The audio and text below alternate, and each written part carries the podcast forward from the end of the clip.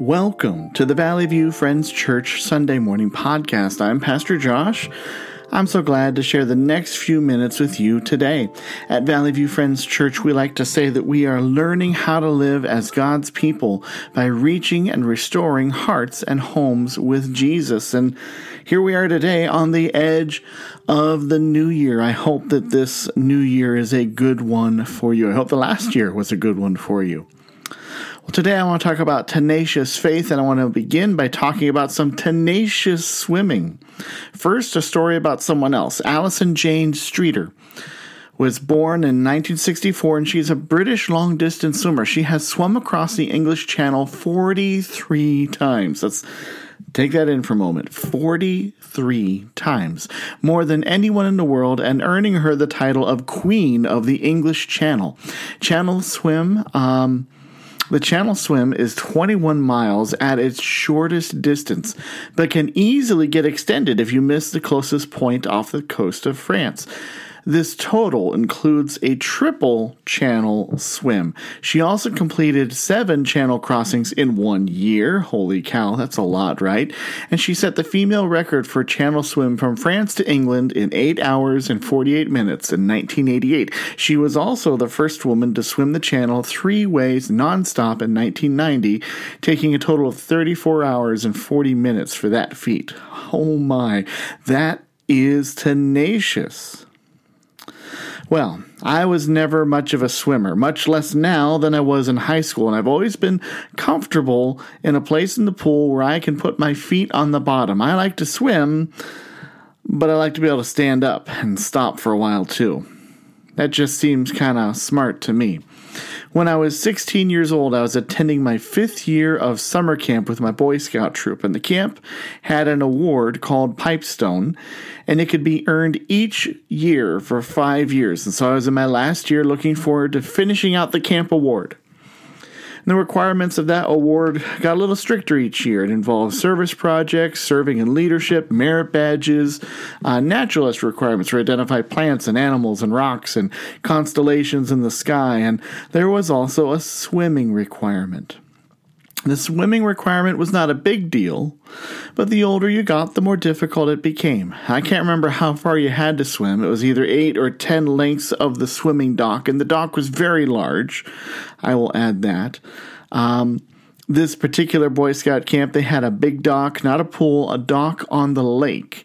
It was sort of sectioned off a portion of the lake to be like a swimming pool. In fact, it's a double dock, so it's it's like two swimming pools in length, but it's actually uh, three sections on each side. So it's like having six swimming pools. So It's quite large, can hold hundreds of boys at a time.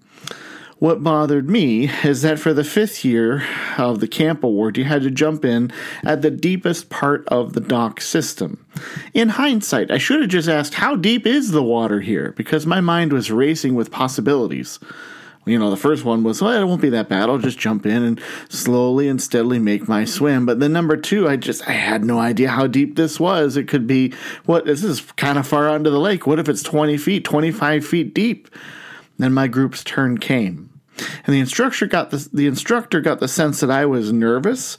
And so I guess they thought this was a good idea, keep me close to the instructor, but they put me at the end of the dock system so I could swim along its whole length because there's a, again, this is like a, rectangle out in the lake.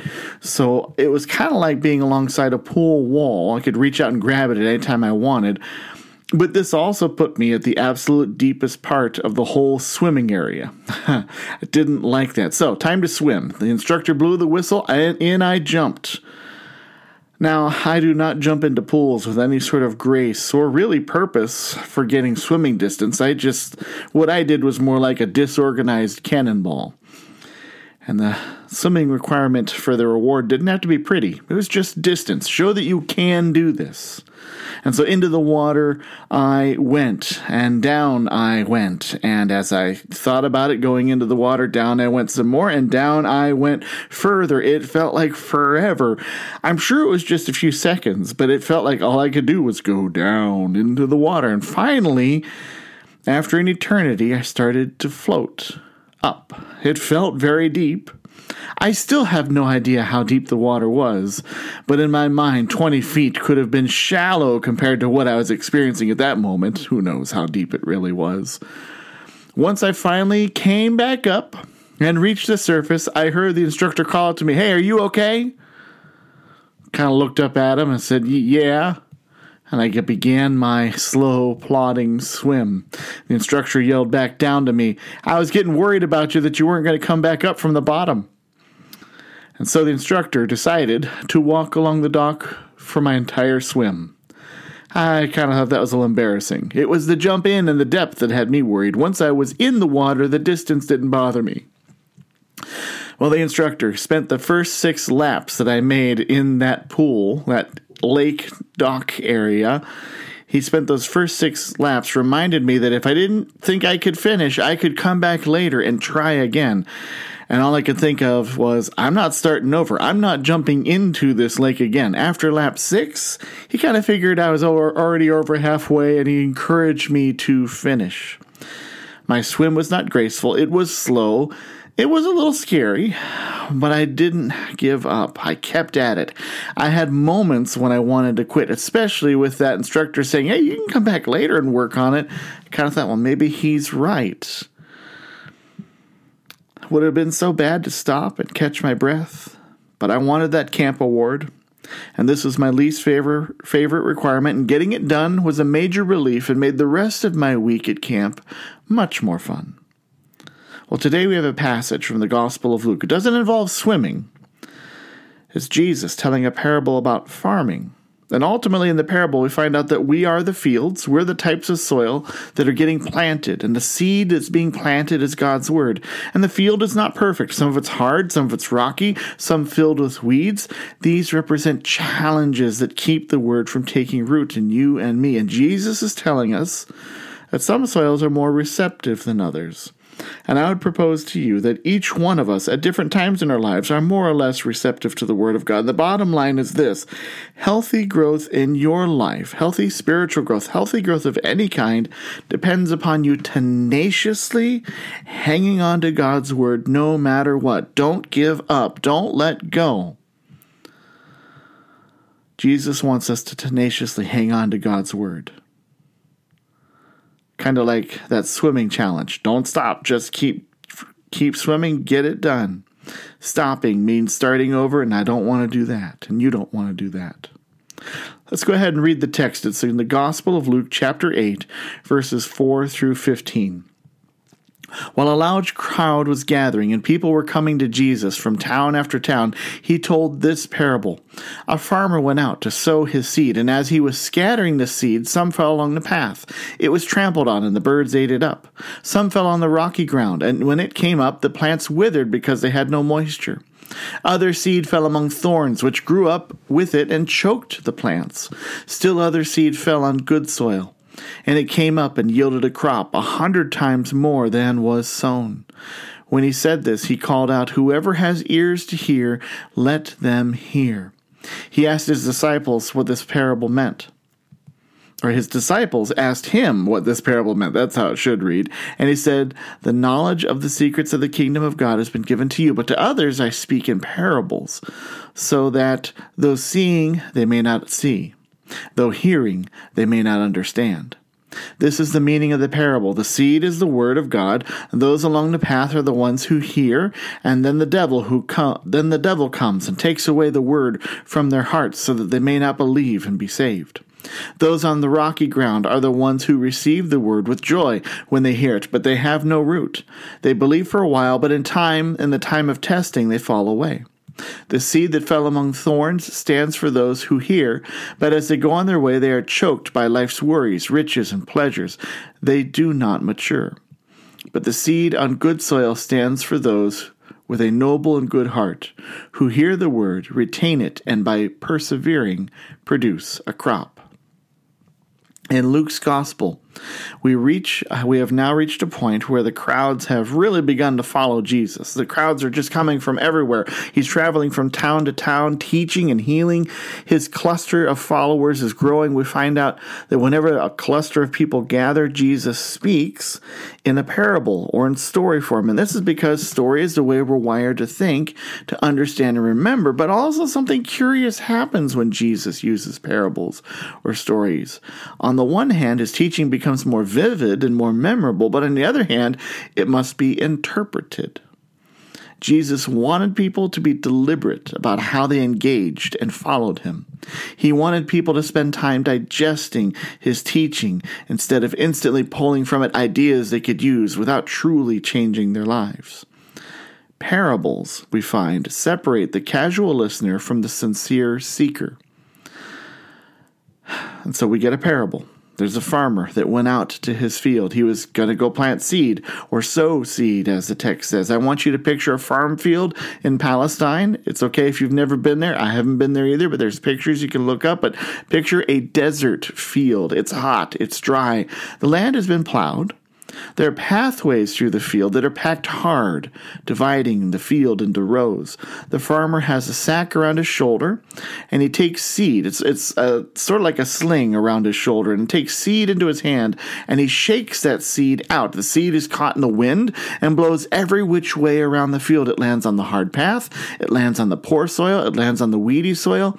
Perhaps the weeds have not even started to grow yet. The seed also lands on good soil. After this, the farmer would plow the field again to get the seed under the ground. Lots of seed was lost in the process, but the harvest was still good and plentiful. We are the soils. So let's take a look at the four sto- soils in this story and find out what Jesus has to say about those four soils. Let's take a look at the hard path first. This is a path that is dry and hard and cracked earth. The seed bounces around on its surface but never actually gets in. There's no water, there's no place for a root, and it's completely exposed to the enemy who can snatch it right up. Think of a bird flying in the air, or the enemy we know, Satan. Receptivity is clearly an issue on this hard, cracked earth. The path represents a shut mind, a shut heart. I think this can be both a person that's closed to God or a person who's closing off God from their lives. I think we can make ourselves into a hard path and keep God out. Have you ever had a moment when you're angry with someone? You sort of make yourself into a shell, you ignore them, you disregard everything they say. I think we can do this with God. And that's especially true if we are dealing with sin, or if we're refusing to deal with sin, because sin can harden the heart. And when we are hardened, the enemy is able to steal the word before you take it in. This is doubly true if you have no plan on how to keep the Word of God in your life. And with a new year, maybe you're thinking about getting into the Word of God, reading the Bible. And so I'd encourage you to have a plan. A plan doesn't have to be complicated. Being part of a church, that's part of a plan of getting the Word into your life. Having an, an accountability partner, someone who can ask how you're doing, it's part of a plan. Listening to good teaching is part of a plan. And regularly reading the Bible and praying is part of a plan. It doesn't have to be complicated, but you need one, a plan to get the word into your life. Second soil is the rocky ground. This soil isn't just rock filled, like lots of rocks, which is a common feature in the desert. But in a given field in Palestine, you'll find an area where there's it looks good on the surface, but the reality is is there's a thin skin of dirt over top of a limestone shelf. It's too shallow for a good root to grow. The soil there does not have enough nutrients in it, or it's not deep enough to hold any moisture to really sustain life. So seeds fall there. They do spring up quickly, they start to grow, and then they die off because there's no real depth for sustaining the life of the plant. And a person who's like the rocky ground might accept Jesus, but then never goes deeper. It's acceptance without thinking. It's acceptance without follow up. They want the benefit of God's blessing, but fail to cultivate a relationship with God. I like how Eugene Peterson describes this sort of dirt, this rocky ground. He says, These are people who hear with enthusiasm and little else. Excitement can cause you to take important steps in faith, but excitement by itself cannot sustain you in the long run. The emotions that come with faith and following Jesus, they are precious. So don't disregard emotions. They're wonderful. But the shallow heart is attracted to joy and excitement and unwilling to do the hard work of the disciple. Let's talk about the weeds for a moment. The summer after my freshman year at Malone College, I worked on the grounds crew, and my least favorite job was weeding. It was an endless task. It seemed like no matter how much an area would be weeded in a few weeks, a few days even, we'd have to go back and pull weeds again. Part of the problem was is there were about 10 student workers to weed, plant, water, mow, and do a whole range of other physical tasks like move furniture for the entire campus. It was just too much garden, too much land to work for too few people. And so the most visible gardens, they got the most attention, and there were a few places on campus that were completely out of sight, and they were only tended to once a summer, or I, there was one area that was attended to maybe every other year. These were not fun to go weed and clean up. These places would always be just choked with weeds and vines and monster plants over our heads.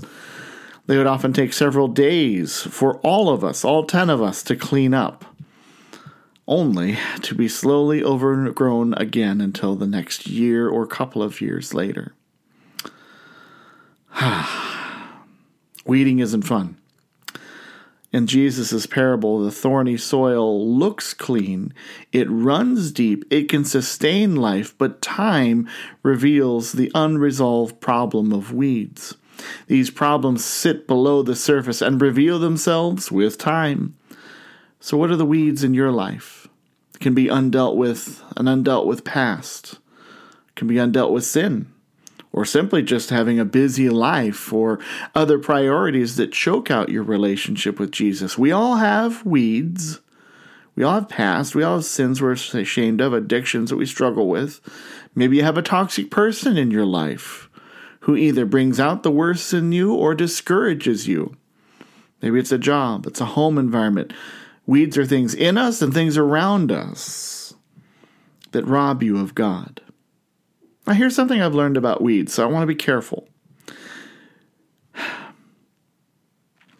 Weeds are problem plants that get in the way. That's how we define a weed. It's a problem plant that gets in the way. It wasn't planned on. It's not part of the design of the garden. Unchecked, it will destroy the garden and will destroy God's design for you. So here's the thing what is a weed for you might not be a weed for your neighbor. Adults dislike a yard full of dandelions, but children love them. As a Boy Scout, I learned how to identify wildflowers and common field flowers of Ohio, and I think they're very beautiful, but they would easily overtake a gardener's planned out landscape. Stinging nettles. Huh, that is a miserable plant. I hate walking through the woods and running into stinging nettles, but our Nepali brothers and sisters love them as an edible delicacy. Don't assume what's a weed for you is also the same for everyone else. Just be willing to lend a hand to help someone pull weeds, because no one likes to pull weeds alone, at least not when the task is a big one. Lastly, there's good soil. And uh, it's it's great soil that's described. It's soft enough to let seed in. It's deep enough for a root to grow and cared for enough that the weeds don't choke the growth of the plant. So, how does one become good soil? Well, we listen, we keep, and we act on God's word. We let the Holy Spirit cultivate us. We hang on to the word no matter what. And here's a good truth wherever there's good ground, there's abundant harvest.